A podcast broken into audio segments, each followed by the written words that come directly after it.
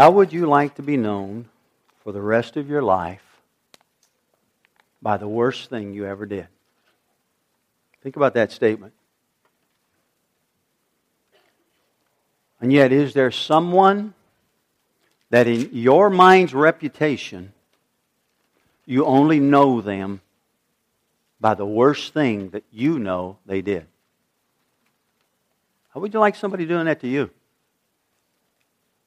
If you listen to this lady, real life experiences, and this is tough, it confronts us. Because you see, we want to say our story is different than theirs. The first video, a young man causing a daughter to die because of the wrong choices he made. Second video, a mother taking the life of three children. It really confronts us. If you listen to that lady,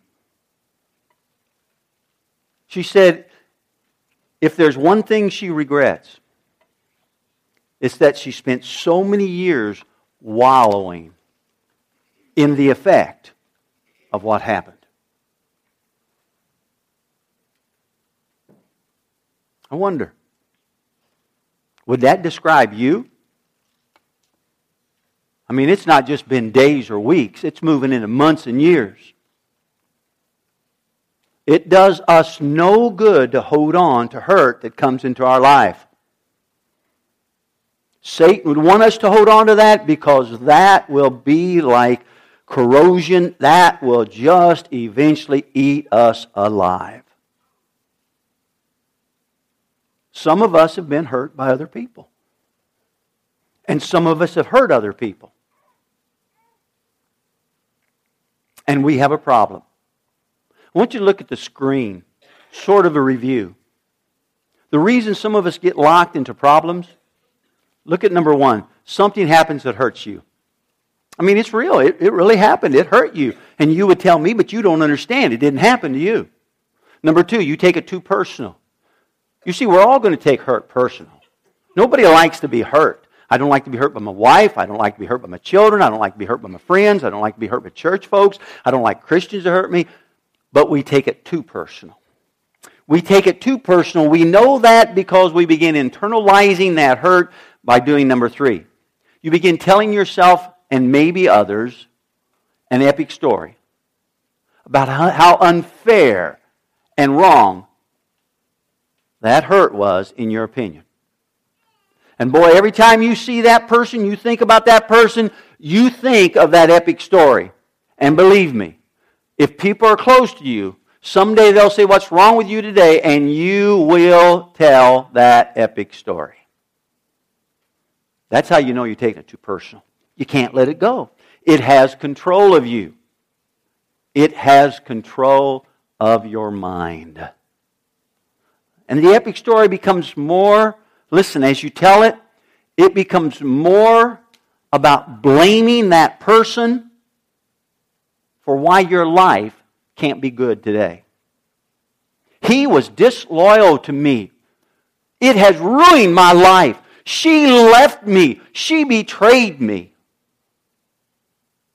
This happened to me whenever I was young. And I can't be healthy today. The epic story ends up turning to the place that you blame the one who hurt you for why today you cannot experience the peace of God.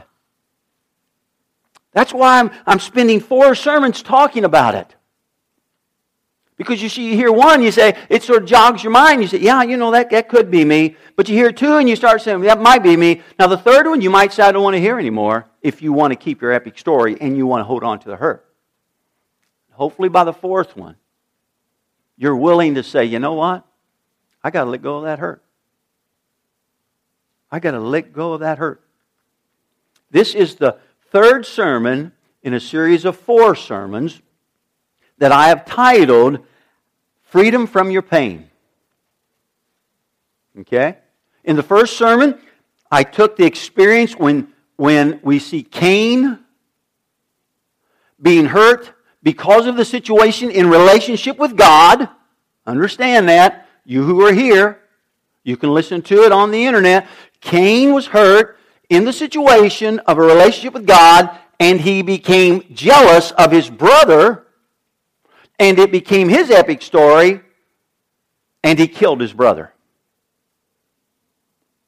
And all God said to him was, Cain, if you would just do what if you would just do what's right, you wouldn't be angry and you wouldn't look so burdened.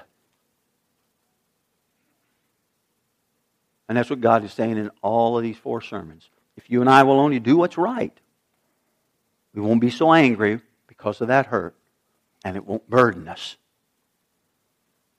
And the second sermon dealt with Paul's words in the New Testament, which is more of a generic thought. He said, Listen, what a person plants, a person will grow in their life, in their experiences. If you've been in church for a long time, you've heard what you sow, you reap. There's people in society don't even know that's a biblical thought and teaching that comes out of God's word, and they'll say, "Oh, be careful what you sow; you'll reap what you sow." But Paul was telling us what you plant is what grows in your life. And if you plant this hurt in your mind, if you plant your epic story again and again and again, what will grow is so much unpeace, so much dissatisfaction, so much blaming, and you'll get trapped.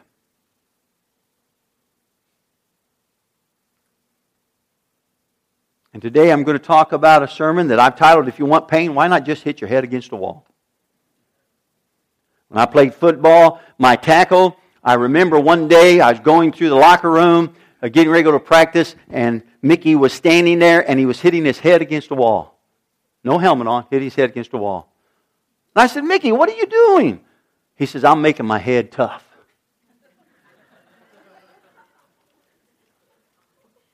If you want pain, you might as well hit your head against a wall. That hurts.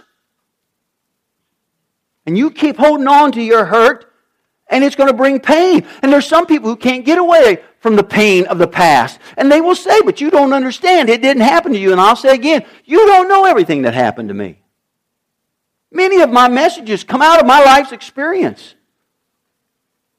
And there are people who still have pain of something that is owed because they hold on to it. They won't forgive it, they won't let it go, and it causes pain. And they blame. And it causes them pain. And listen, what I've seen in working with people is it not only causes pain to the individual, it causes pain to their family. Their mom and dad who loves them. Their children who love them. Their friends who love them. Man, if they'd only get over that, their life would be so much better. But they refuse to get over it, and they find no freedom from their pain. The victim decides to hold on to the hurt, and all the victim does is keep bringing the hurt back into their life. The person who did the hurt may have moved on and apologized or changed their life and doesn't do that kind of stuff anymore, but the victim holds on. That first video, if you remember the father of the daughter that was killed by the young man? He said, All I ask is you change. How would you like to be known for the rest of your life? By the worst thing you ever did. Some people in your mind have changed, but you still hold on to that worst thing, that hurt. Well, I'd like you to open your Bibles, if you've got them, or your app on your phone, to 1 Samuel. Now, this is Old Testament, so start the back of your Bible, I mean the front of your Bible, and just go to your table of contents, and you can find a page number. It's, it's the eighth or ninth book, you know. A lot of people know Genesis, Exodus, Leviticus, Numbers, Deuteronomy, and then they're lost. Okay? Well, just keep going about three more books. I tell you how you find 1 Samuel. It's how you find 1 Kings, 1 Samuel, 2 Samuel, 1 Kings, 2 Kings, 1 Chronicles, Second Chronicles, you just start fanning from your front of your Bible, and you're going to hit those books. There's, there's too many pages. And So if you get that, then go back to 1 Samuel. I want us to look in just a little bit at this scripture, okay? Before we do, I want to call attention to your worship handout. And there's an article in there on the center page about Celebrate Recovery training. We know Celebrate Recovery has touched the lives of people. It's touched my life. I stay in it, and I've been in it for years because I am in constant recovery. I'm smart enough to know when I think I've got it under control, I don't need to be around people who help me with that. I relapse. Well, we've, we've been doing Celebrate Recovery for four years. Come January, we will be four and a half years into Celebrate Recovery here at Connection. We want to send our lead team, the CR lead team, to training in Florida. We can either send to California, which up to last year was the only place you could get training for Celebrate Recovery. But now they've put it on the East Coast, so we don't have to maybe fly and we can drive. And that's what we want to do drive to Florida. But to do that, we've got to raise $5,000. And so you look at that, you consider if you'd like to help that lead team, even if you're not in Celebrate Recovery, there's envelopes out there, Celebrate Recovery Training. You just put your money, your check, or whatever in that. We've got a couple months to raise that. Okay? So think about that. See if you can help. And then also, I want to say a lot of you have just come up to me and said, You're concerned. How am I doing? Thank you very much. Okay? I've got a serious problem. I'm not afraid to share that, but if you know me, I don't like to bring my situation so much into the pulpit unless it's an illustration, because I want to lift up Jesus and what God wants for us to learn. So if you want to know more about my condition, just walk up to me and say, What's going on health wise? I'm not afraid, not in denial. I will share it. Here's what I need because so many of you saying, I'm praying for you. And when you say that to me, I, I tell you what I need prayer for. About six weeks ago, I said, uh, I've lost 29 pounds. I'm not the man I was before. Okay? Every bump of my body now sticks out. Okay? So, six weeks ago, I said, I just don't want to put food in my stomach. It doesn't sit comfortably. I asked you to pray on a Sunday morning. Didn't take quite as long as I'm taking now. Just pray that I can put food in my stomach. It worked. I wasn't getting nauseous. I was eating food. Then I, about three weeks ago, I asked, I said, I'd like you, if you were here on that Sunday morning, I said, food stay in my stomach, but I have no appetite, so I don't want to eat food. And I prayed. By the end of that week, I told my wife, Laura, I said, you know what? I'm starting to taste the food and I started developing a desire for certain foods. The appetite came back. Now, my doctor has said you got to put on weight. You got to quit losing it. Okay? You got to quit losing it. Every day or two, I'm a pound less. Because you're not going to be healthy enough for the treatment. So here's what I need I need you to pray that God will help me put on weight. I don't need to put on 20 pounds. I need to stop the loss, put on 5, 7, 8 pounds. And so I appreciate that. If you want to know how to pray for me, pray for that. You see, because this problem is either going to go away because God takes it away or it's going to go away because the doctor takes it away. Okay? So that's what I need for prayer. I need you to pray that I'll put weight on. Okay? And if you tell me you're praying for me and I haven't told you, I'm going to say, pray that I'll put weight on. Right now, I'd like to lead us in prayer concerning this message. Let's bow together. Father, thank you for this time. Thank you for this, this environment. Gosh, God, thank you so much for unselfish people who refuse to sit in chairs but get up and play instruments. Boy, thank you for that. Thank you for the experience I had in that because of their giving of themselves. Now, God, I just lift up with these people, asking that you'd help us to see from this passage in Samuel give us insight into how this might deal with our situation of hurt that we're holding on to. Please, Father, get our attention and help us to see how your words in the life of one of the Bible characters, applies to us today. Give us that insight.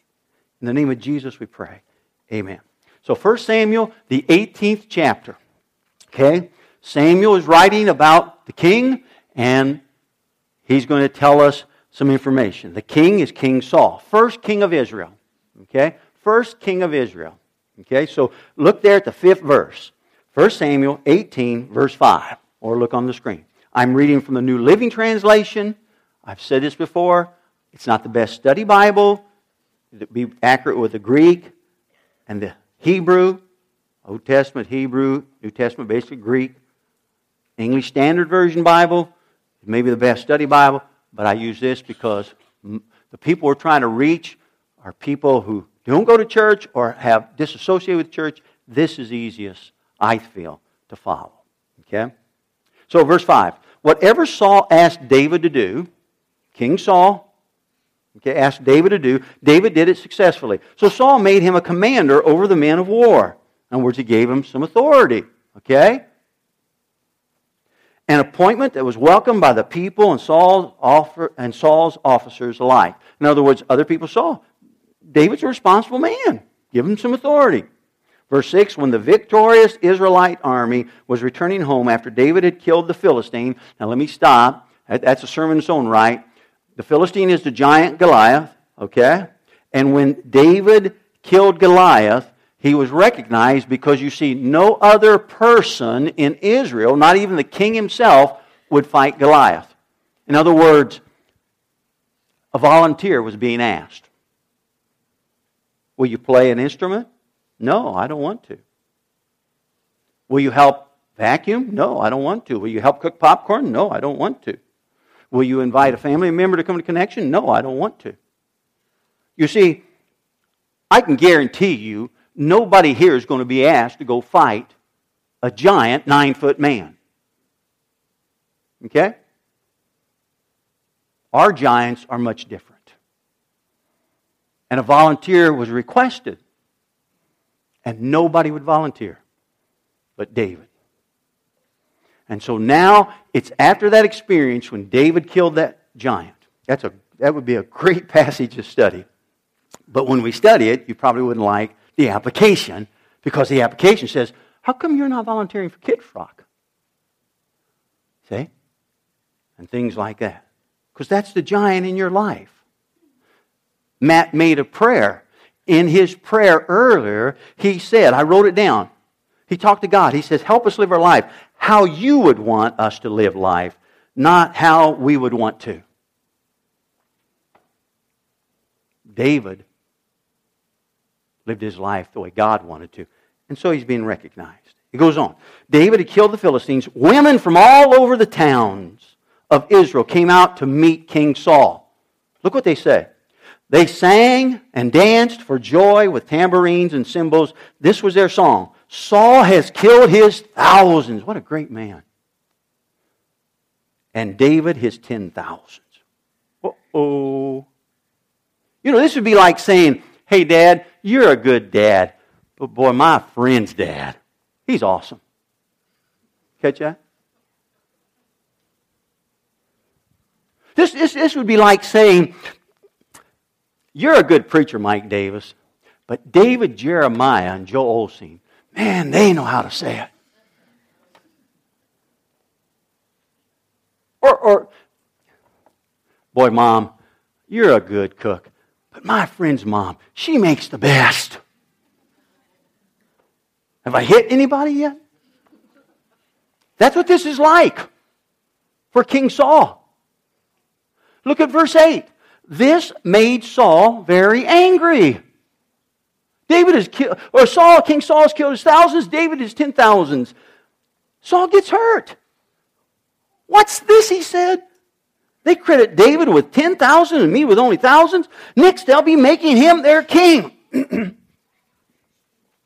Saul's not only taken it personal and got angry, he recites the statement and he takes it too personal that he begins assuming King Saul's king. But he's assuming this is not going to be good for me in the future. Often, when we're hurt, that's what we do. Look, he goes on, verse 9. So from that time on, Saul kept a jealous eye on David. You see, when you're hurt by someone, you tend to watch them and you become very critical about them. If you don't like me, you find reason to be critical. If you don't like Matt, you find reasons to be critical. If you don't like the drummer, you find reason to be critical. If you don't like the popcorn popper, the person, you find reason to be critical. You see, we find reasons to be critical when we don't like someone. And so Saul becomes jealous. He keeps his eyes on David. Now, jump down to verse 29. Look what it says there. Saul became even more afraid of him, David, and he remained David's enemy for the rest of his life. You see, he's taking this so personal that he's refusing to get over his hurt. He's internalizing his hurt, and he's beginning to tell himself an epic story. Again and again and again and again. Now, the Bible doesn't say again again again. It's like the Bible doesn't say Cain told an epic story. Well, this isn't fair. What did Abel do that God honored him and God doesn't honor me? Man, I, I don't like Abel. Abel must have said something about, I don't, you know, that wasn't. right. See, you get that epic story. And Saul is getting that epic story that for the rest of his life, he considered David an enemy. I tell you, read 1 Samuel. See how committed David was to Saul. But Saul had felt this hurt. And Saul has taken it too personal, and he creates this epic story. He's hurt, and he blames David for his hurt. And he becomes David's enemy. And for the rest of David's life, David's going to be known by Saul as his enemy. Saul was empowering the hurt that he felt. Saul was, was giving power to that hurt. We would read this and say, This is crazy. And you know what? Your parent or your child or your friend looks at you and say, they may not say it to you out loud, but they say, This is crazy how you're empowering what somebody did to you that hurt you. Saul is empowering his hurt. And so it becomes his epic story. If you've got your worship handout, look at the blank. Fill in that blank. Because I'd like you to read these scriptures later, because they're listed, and I'd like you to look at the blanks, and I'd like you to let God speak to you through Saul and David, and what you might remember or recall because of these, this information. Look at that first blank there. Your epic story becomes a habit of blaming others for what is happening in your life. And that's what an epic story becomes. It becomes a habit. It becomes a habit. Anything that, that clicks in us, excuse me, that deals with that hurt, we have a habit of going back to our epic story. No matter what happened in the past, see? If, if you're not willing to get over that hurt and forgive the person responsible, you tend to hold on to that hurt. And instead of looking for solutions to it, you see somebody says, Have you ever thought maybe you ought to go to counseling?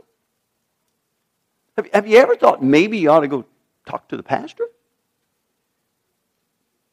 Somebody says, Have you ever thought maybe you ought to read this book? It deals with overcoming hurts. See, instead of looking for solutions, you blame. You blame. See, that's what happens. And you don't look for what God wants to do inside you. You keep empowering that person who hurt you with your epic story. Look at the next blank on the worship handout. When we blame someone for our troubles, we remain trapped in the past and extend the hurt. And that's what Saul did. Saul felt David's, uh, excuse me, his, his popularity with the people, and Saul took it too personal that Saul decided, I want David out of my life. Now, now listen to me. When somebody hurts us and we don't get over it, that's what we tend to do. I want nothing to do with that person. I don't want to see that person. I don't want to be where that person is. I don't want that person to be around me. Saul wants David out of his life. If you've got your Bible or your app, go to chapter 19, verse 1. There's just not enough time to take you through all the verses, 18, 19. I don't want to get to the 20th chapter, but look what chapter 19, verse 1 says. Saul now urged his servants and his son Jonathan to assassinate David. See, Saul now wants David out of his life. His epic story has become so true in his mind.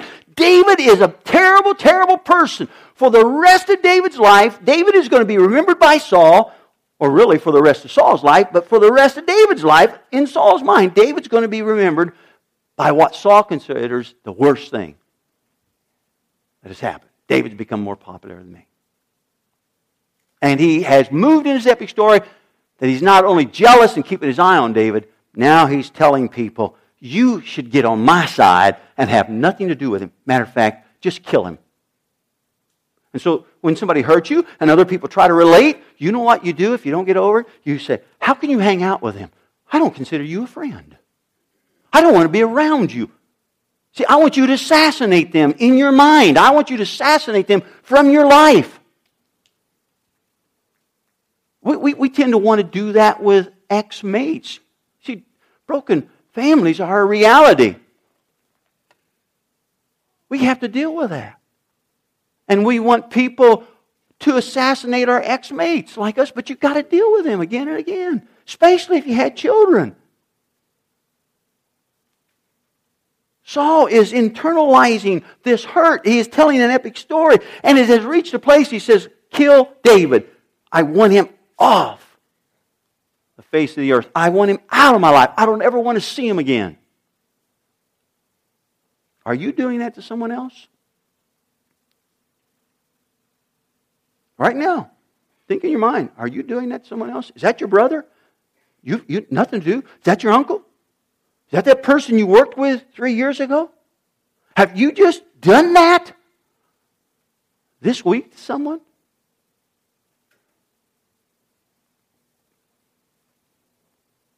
Look at the next blank on your worship handout. Your epic story, if you keep telling it, will lead you to make what I call unenforceable rules for those you blame. Okay? Now, I want to explain unenforceable rules. On your worship handout, I've written it instead of you writing things so you can take this and look at this. This is what I have seen whenever I've worked with people who hold on to hurt and they create the epic story. They begin, they'll, they'll talk to me, and they'll, they'll, they'll vocalize unforceable rules.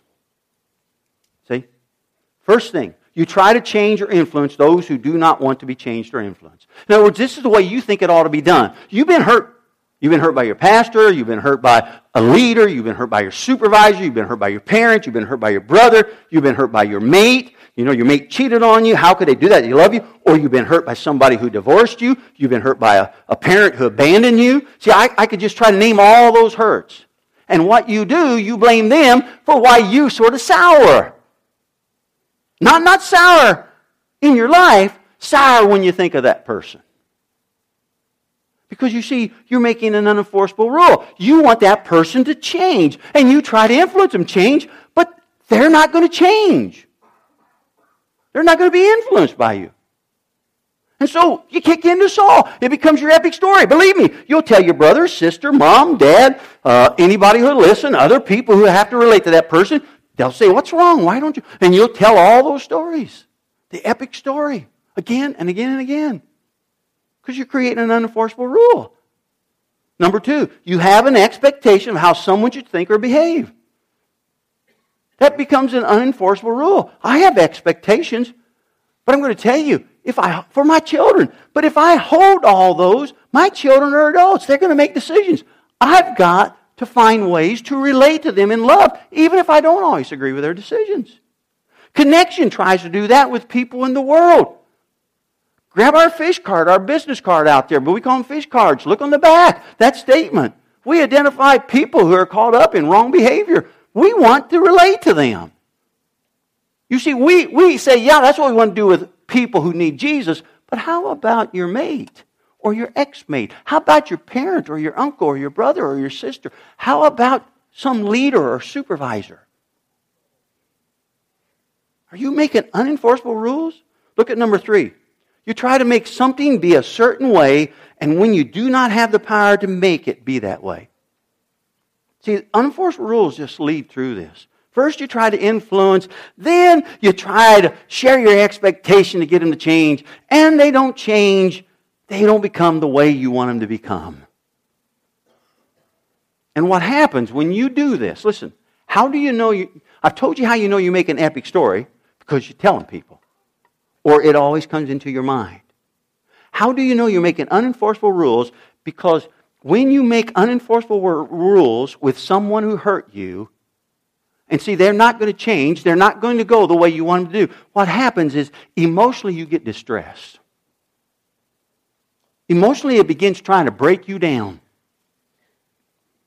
because you can't control. And see, you don't see that. That's the problem. You want to control it. Oh, no way. Listen, you don't know that person, what they did to me. But you see, you, you, you've shared with them, you've encountered with them, you, you've talked with them, and you can't change them. And so you become emotionally distressed because you see you can't control them. That's the problem you have. I'm not okaying their behavior, wrong behavior, but often it's not even wrong behavior. David hasn't done anything wrong in this story. That's why I use it. David hasn't done anything wrong. It's in the mind of the person who holds on to the hurt and tells the epic story. And now he's distressed, and so he tells his servants and he tells his son Jonathan, kill the man. Have nothing to do with him. Get away from that person. And what you will do, listen to me, you will become angry and bitter to anyone who tells you you need to just lay this down and get over it and get back to being what God wants you to be. Oh, that makes you so mad. So mad. Early in my marriage, when my wife would do that, you've heard me say this, I'd say, You just a little Jesus. Because, see, I was still living that rebellion. See, you become angry and you become bitter and what you eventually do, you become despondent to any advice from the person who says, You need to get over this. You need to let it go.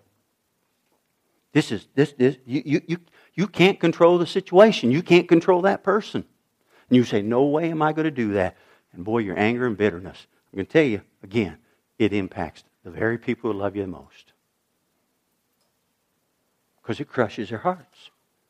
Because they, they have so much hope for you Look at the worship handout, next blank. When we make unenforceable rules, we only end up hurting ourselves by making them. That's what they are. I know. I know what unenforceable rules are. I could give you illustration, illustration in my life. Man, all you do is hurt yourself. That's all you do. Look, I've learned this. I can't make a person change their behavior. I can love them in spite of their behavior. I can't make a person change their thinking. That's the stupidest thing I think you could think. No, I can't change a person's thinking. I can only love them in spite of their thinking.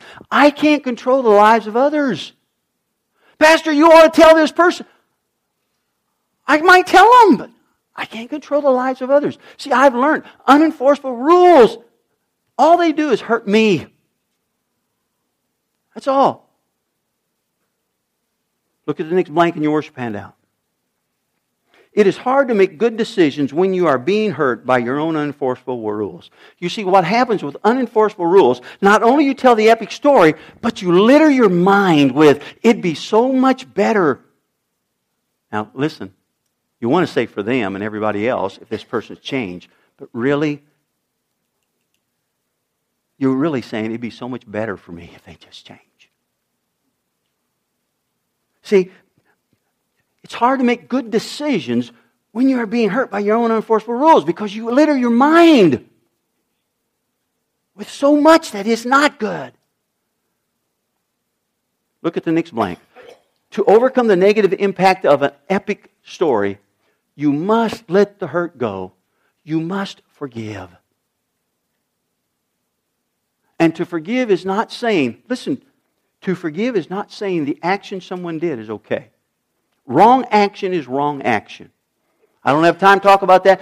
People are accountable for wrong action. But to forgive is not saying it's okay what you did. To forgive is to move on from the hurt that you experienced. Look at the last blank on your worship handout. While you did not cause the hurtful thing to happen, you are responsible for how you think, behave, and feel since the hurtful event happened.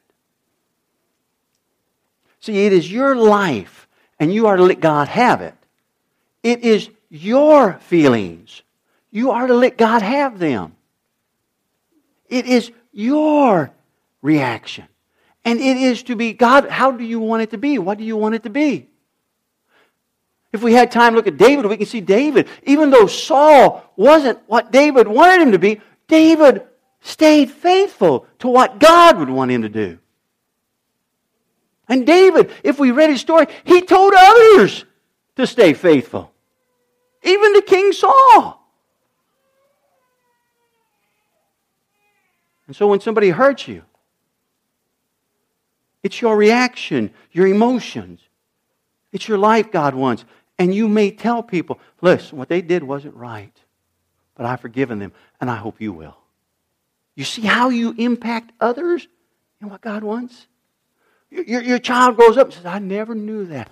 Boy, you must have been hurt when that happened years ago. And you say, I was. I was devastated. But I want you to understand I have forgiven. I wish they wouldn't have ever done that. But I have forgiven. And now that you know, I hope you will forgive them.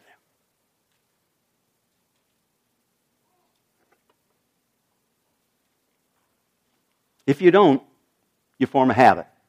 Listen, habits don't develop in one day, two days, one week. Habits develop over time.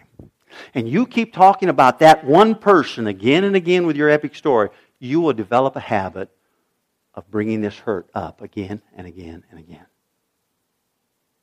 And you're the one that gets hurt. As I said, the person who hurt you, they may have moved on. They may have died. They might have changed. But you see, you are not listening to what God wants for you.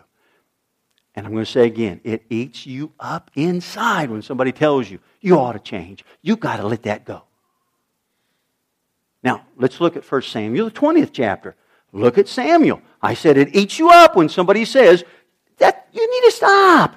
You need to change. 20th chapter, verse 30. Saul boiled with rage at Jonathan. Jonathan is Saul's son. Jonathan was a friend of David's. It always makes us mad when people hurt us, have friends. Because if you're my friend, you don't have anything to do with somebody that hurt me. Saul with rage at Jonathan. You stupid son of a whore. Uh, you think he's mad? Yeah. Some of you already said it. You shouldn't have said that statement. You stupid son of a whore, he swore at him. Look what he says. Do you think I don't know that you want him to be king in your place, shaming yourself and your mother? Now, listen, I'm going to tell you, this is what happens. When you get an epic story and you make unenforceable rules, you say things in your mind that aren't true about that person or anybody who's relating that person. Saul is saying, Jonathan, you want David to be king, not me. That's a shame. Your mom's queen. That's a shame. You want me kicked out of kingship? You want mom kicked out of kingship? You're not honoring me because you won't take my side. That's, that's what Saul is doing. That's what he's doing. Look at 31. As long as that son of Jesse is alive, David is son of Jesse, you'll never be king. Don't you realize this person hurt me and they're going to hurt you one day? That's what Saul is saying. You shouldn't hang out with those kinds of people. They hurt me, they hurt my family. They're going to hurt you and your family. See, he's saying, don't you realize he's going to hurt your opportunity to be the next king because you're my son?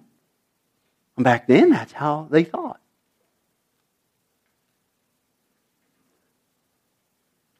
Now look at 32. Here, here's that. It eats you up when somebody says, you know, you, you got to change. But why should he be put to death? Jonathan asked his father. What has he done? You don't think Jonathan heard the epic story? He hurt me.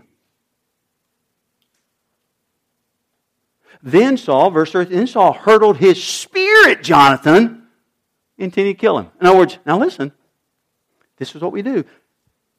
You hurt me, I take it too personal, I create an epic story, my wife Laura or my four children better not be your friend. Because I want you separated from my life.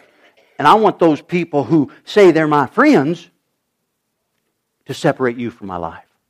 That's what's happening here. You, you, this is what's great about God's Word. If this was all a myth, it wouldn't show us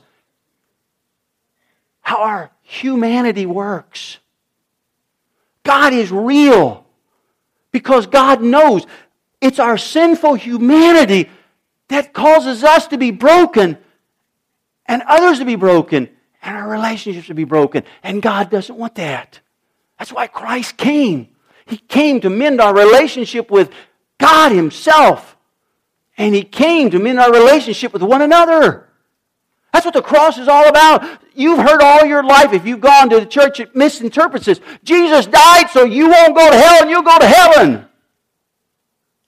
And that's all some people think about Jesus. No, Jesus died so you could be set free from death and you could be set free from your sin. That's what the Bible teaches. Jesus went to the cross so that I could have a relationship with God, and Jesus went to the cross so I can have a relationship with other people. Good people and bad people. Look on the screen. Look at this statement. We overcome our hurtful experiences by listening to what God says. That's how we overcome. Now, now I've, I've done a lot of giving my opinion, my ideas. I've tried to tie it in scriptures. That's why you need to read it when you're home by yourself. You can take some of my thoughts, the blanks are my thoughts, but you need to let God speak to you. You see, we overcome our hurt experience by listening to what God says, and then listen. You need to do what God says you are to do with that person or persons. And for some of us, man, we're carrying around a bagload of people who've hurt us. And we need to do what God says. So, what does God say? Well, the Bible says this. Look on the screen for the sake of time. 2 Corinthians 2, verse 7 and 8. I'm reading out the contemporary English version. It's a little bit easier to understand even than the New Living Translation. Look, look at the screen. When people, look what he says. Okay, the context is this is to the church, and somebody has hurt people in the church. Okay? Somebody has hurt that church experience. When people sin, now listen, we all have. You have sinned, I have sinned, okay? And our sin brings in hurtful experiences. I have to tell Laura, I'm sorry many times because my sin will want to break my relationship with her. I have to tell my children sometimes. Gosh, three or four years ago, I, my daughter's here. Just this week visiting with her. I again brought up, I can't believe three, four years ago, whatever, she knew the situation, how mean I was to you. All you're trying to do is help me. I am so sorry. Now she's able to laugh and I'm able to laugh about it. What if I would have never amends? You would say, well, she ought to love me anyway. But it sure makes it a lot easier when you make amends. See, it says, when people sin, and we all do, you should forgive and comfort them. Wow. I'm going to tell you what real forgiveness does. It not only lets it go, it seeks to comfort. Jesus said in Luke 6 do good to them who hurt you, bless them who curse you. You see, forgiveness. Now, now I'm not telling you somebody hurt you right now to forgive. You got to process through the hurt. But somewhere you got to forgive and you got to move to try to bring comfort to those people. That's, that's what God is saying here through Paul. See, he says, you should forgive and comfort them so they won't give up in despair. Because there's a lot of folks who have given up ever believing that they can have a relationship with you. Despair is taking over. And if they've done wrong behavior and you're not willing to forgive and comfort them, they may do it again with someone else and someone else, and now they begin thinking, I just can't a relationship with anybody. Because nobody moves to forgiveness with comfort. You see, we think if I forgive them, I'm just telling them it's okay what they did. No, it's never saying it's okay when you forgive.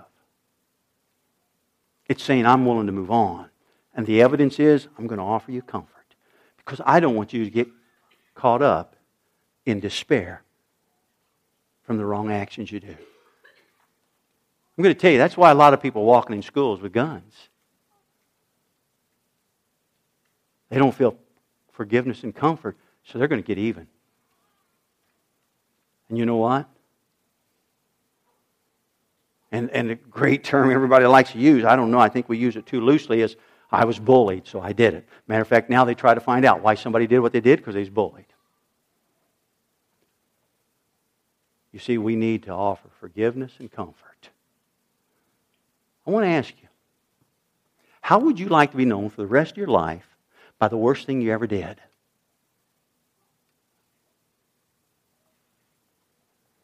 Then why don't you forgive that bad thing the person did to you and bring comfort to them. See, that's what he tells them to do in the church. Okay? He says, so they won't give up in despair. Look at verse 8. You should. You should. You see, forgiveness is not an option, it's a choice. That's what he's saying. He's already told what they ought to do. You should. So you should make this choice so that you make them sure of your love for them. Wow. To love somebody to hurt you. If you were here for the first video, you saw that young man break out in tears, and the dad didn't want him to give a lot of explanation when he started to say, I'm sorry. If you caught it real quick, he said, No. I just want you to know I forgive you. And I expect you to change. And that young man just hugged him and cried. Made me cry. I said, God, please, when I preach, may some people come to that experience of that dad whose daughter was killed because of the wrong choice of the young man. And then this lady, this lady, her words. And even though the person she was angry at was dead, she wrote a letter to release that hurt, to offer the forgiveness. Look at verse 10 there in 2 Corinthians. Yes, for whose sake, folks? The person who's experiencing the hurt. You see, some of you parents still tell epic stories about your kids, and it just gnaws at you when you do. And you just oh, I'm just kidding. For your sake, and with Christ as my witness, I have forgiven whatever needed to be forgiven. Verse 11, I have done this to keep Satan from getting the better of us. And so let's just understand this. Sin causes broken people to do hurtful things to one another. From the very beginning of the Bible through the end of the Bible, we see that. Saul, who, I mean, Paul, who wrote this, was a part of killing a man, many Christian people, but a man in particular named Timothy. When Timothy was being stoned, as Saul took part in making that possible, Timothy, who knew Jesus Christ, looked to heaven and asked God to forgive those people. They just don't understand the hurt they're causing. You see, people who follow Jesus learn to live and love like Jesus. And so we are in a spiritual warfare. Satan does not want you. And the sad thing is, often it's people with great potential. Satan does not want you to live the potential that God has given you. He wants you to be caught by your hurt. Isolate yourself. Pull away. And so Paul is saying, I've done this. I've shared this with you to keep Satan from getting the better of you. And I share this with you because you're in a spiritual battle. It's not with me, it's not with the person who hurt you, it's with the devil who has put in your mind thoughts that you hold on to that keep hurting you, and you need to say, Satan, that's enough. In the name of Jesus, I rebuke you. Now listen, and then you just turn around, and five minutes later, you're going to think those thoughts again. You need to say, Satan, I rebuke you, and I'm going to do what God says. And I'm going to forgive. I'm going to do what the Bible says. You see, there's a lot of people go around and say, rebuke the devil, who then refuse to live as God would want them to live. I share this with you because you're in a spiritual battle. If you have an epic story of someone hurt you, you need to forgive them and you need to let it go. Just because someone hurt you in the past does not mean that you need to continue letting that hurt cause you to have pain in the present. Forgive. Let's bow together and then we're finished after prayer. Father, just help us to receive the words that Samuel wrote about King David, his relationship with, with I mean, King Saul and his relationship with David and with Jonathan and his servants. Help us to receive the words that Paul shared, who personally knew what having hurtful feelings toward others could cause you to do. And Father, help us to recognize that every one of us is in a spiritual battle, and Satan wants to keep us. Wants to keep us from living life as you want instead of the way we want. Help us, God. We need that. We need that so that our lives would bring glory to Jesus. Amen.